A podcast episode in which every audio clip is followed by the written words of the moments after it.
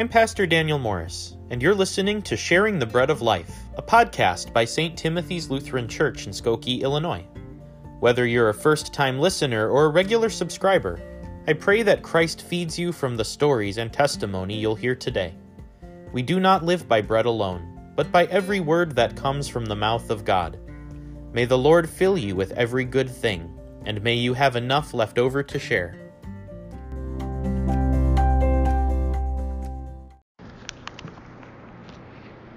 Not be deceived. God is not mocked, for you reap whatever you sow. If you sow to your own flesh, you will reap corruption from the flesh. But if you sow, reap eternal life from the Spirit. So let us not grow weary in doing what is right, for we will reap at harvest time if we do not give up.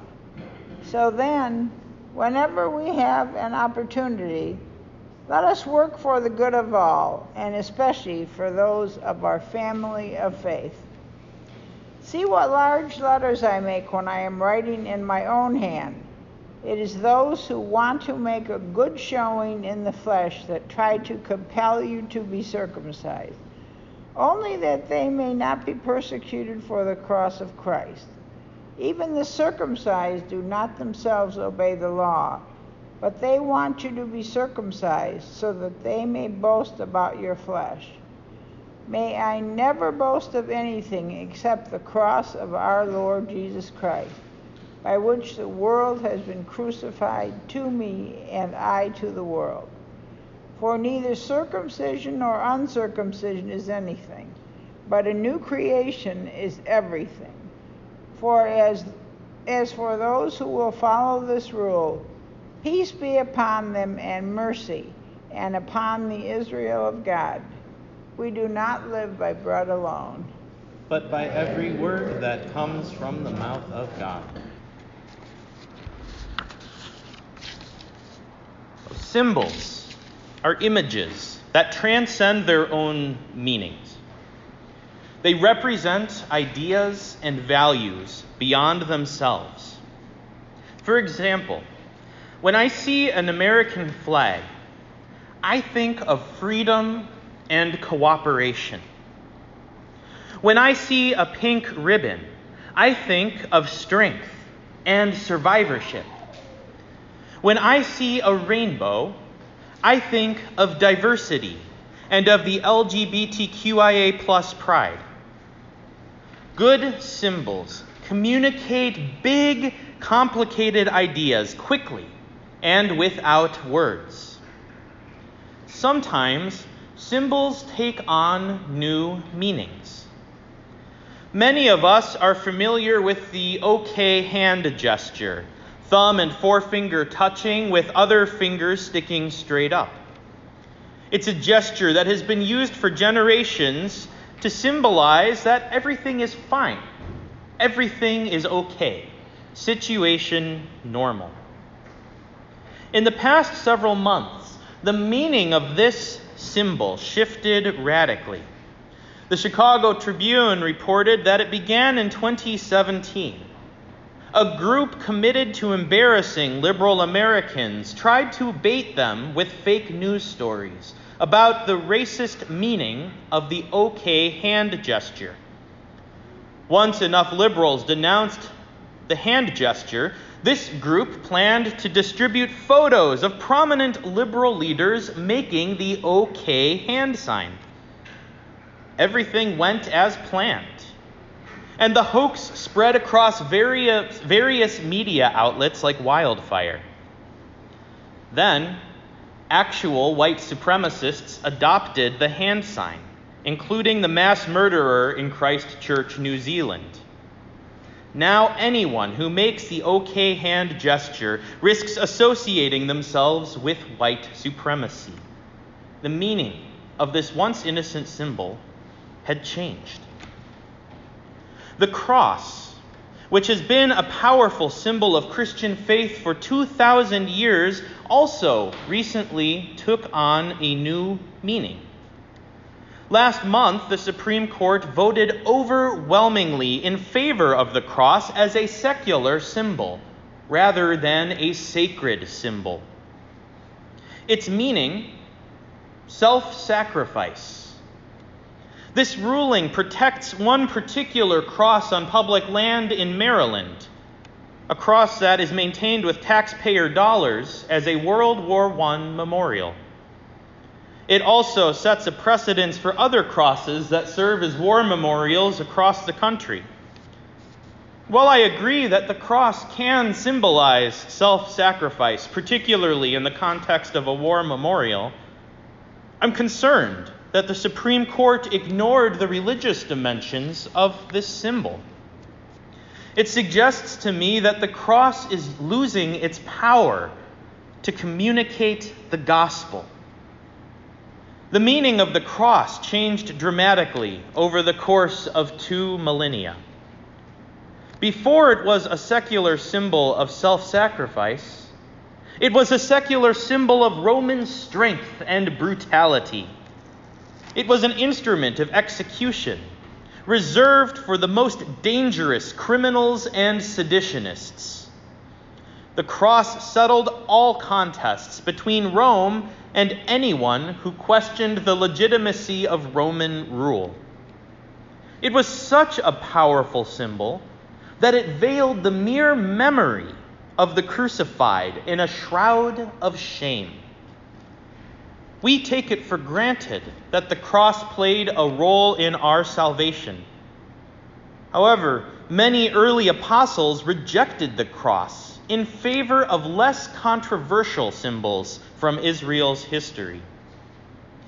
Just as my wedding ring symbolizes Amanda's promise to me on our wedding day, circumcision symbolizes God's promise to make childless Abraham the father of nations.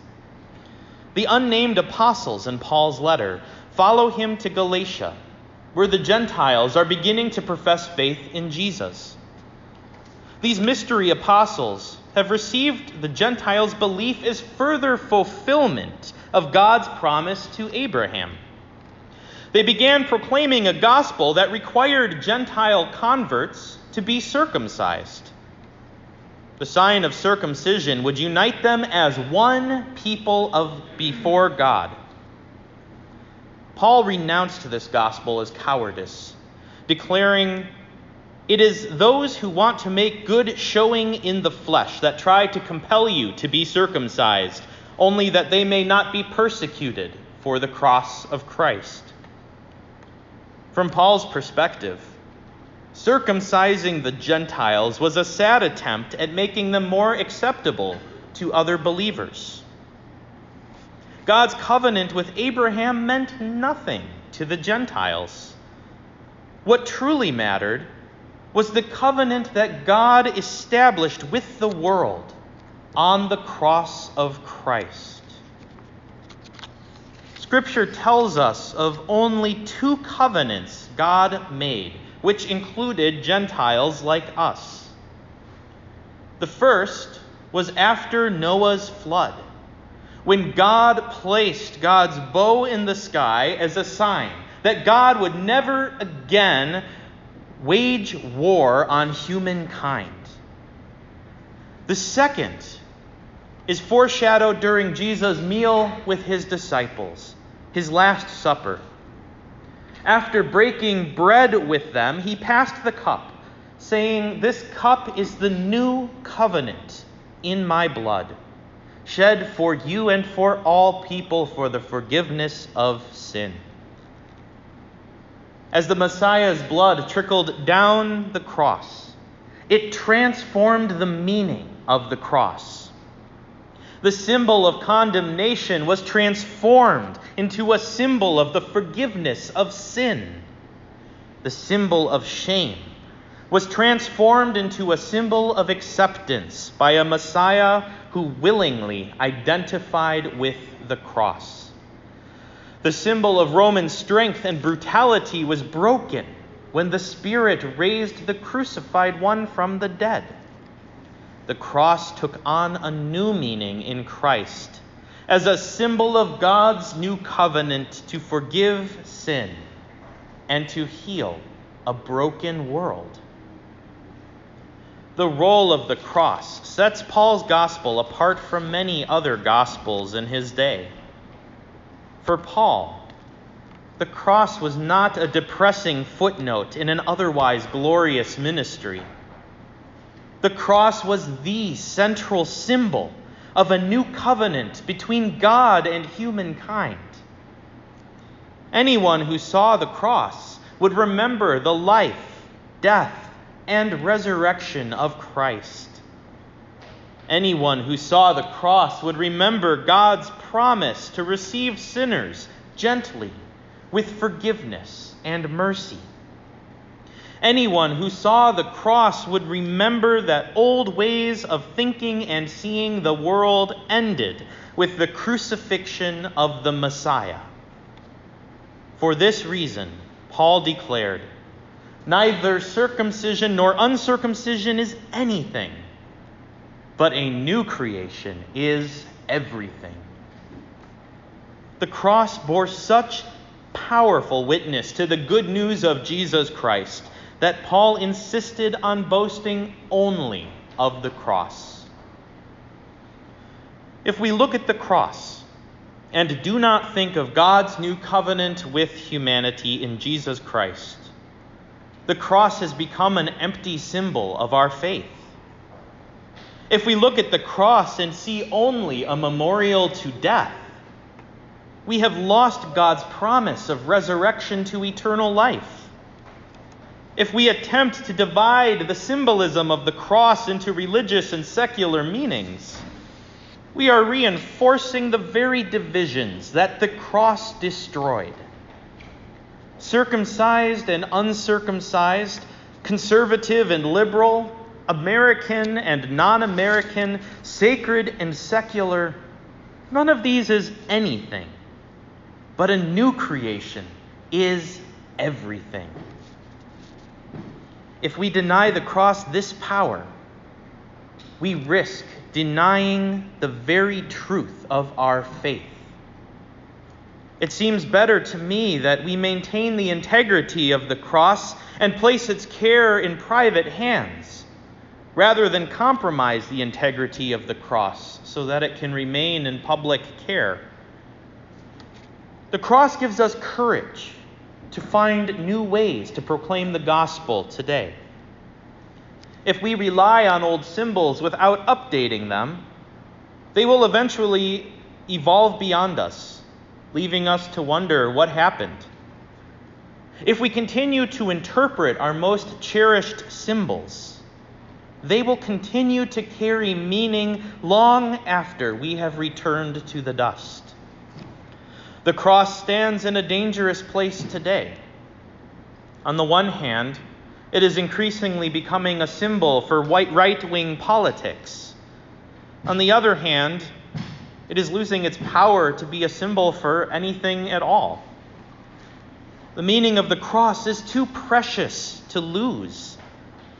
The good news of God's covenant with humanity is, is too good to stifle. Let us uphold the symbol of our faith as a witness to the good news God has entrusted to us. We do not need to be scared or disturbed if the cross is removed from public land because it is a religious symbol. Instead, we can rejoice in such a landmark ruling it would mean that the symbolism of the cross continues to bear clear and faithful witness to the hope we have in Jesus Christ. This can only happen when we are clear about what the cross means and we are able to explain it to others. We have a lot of work to do when flags and ribbons communicate belonging and healing more powerfully than the cross does. The cross is not just one symbol among many. It is the center of a new reality initiated in Jesus Christ. The old has passed away. See, everything has become new.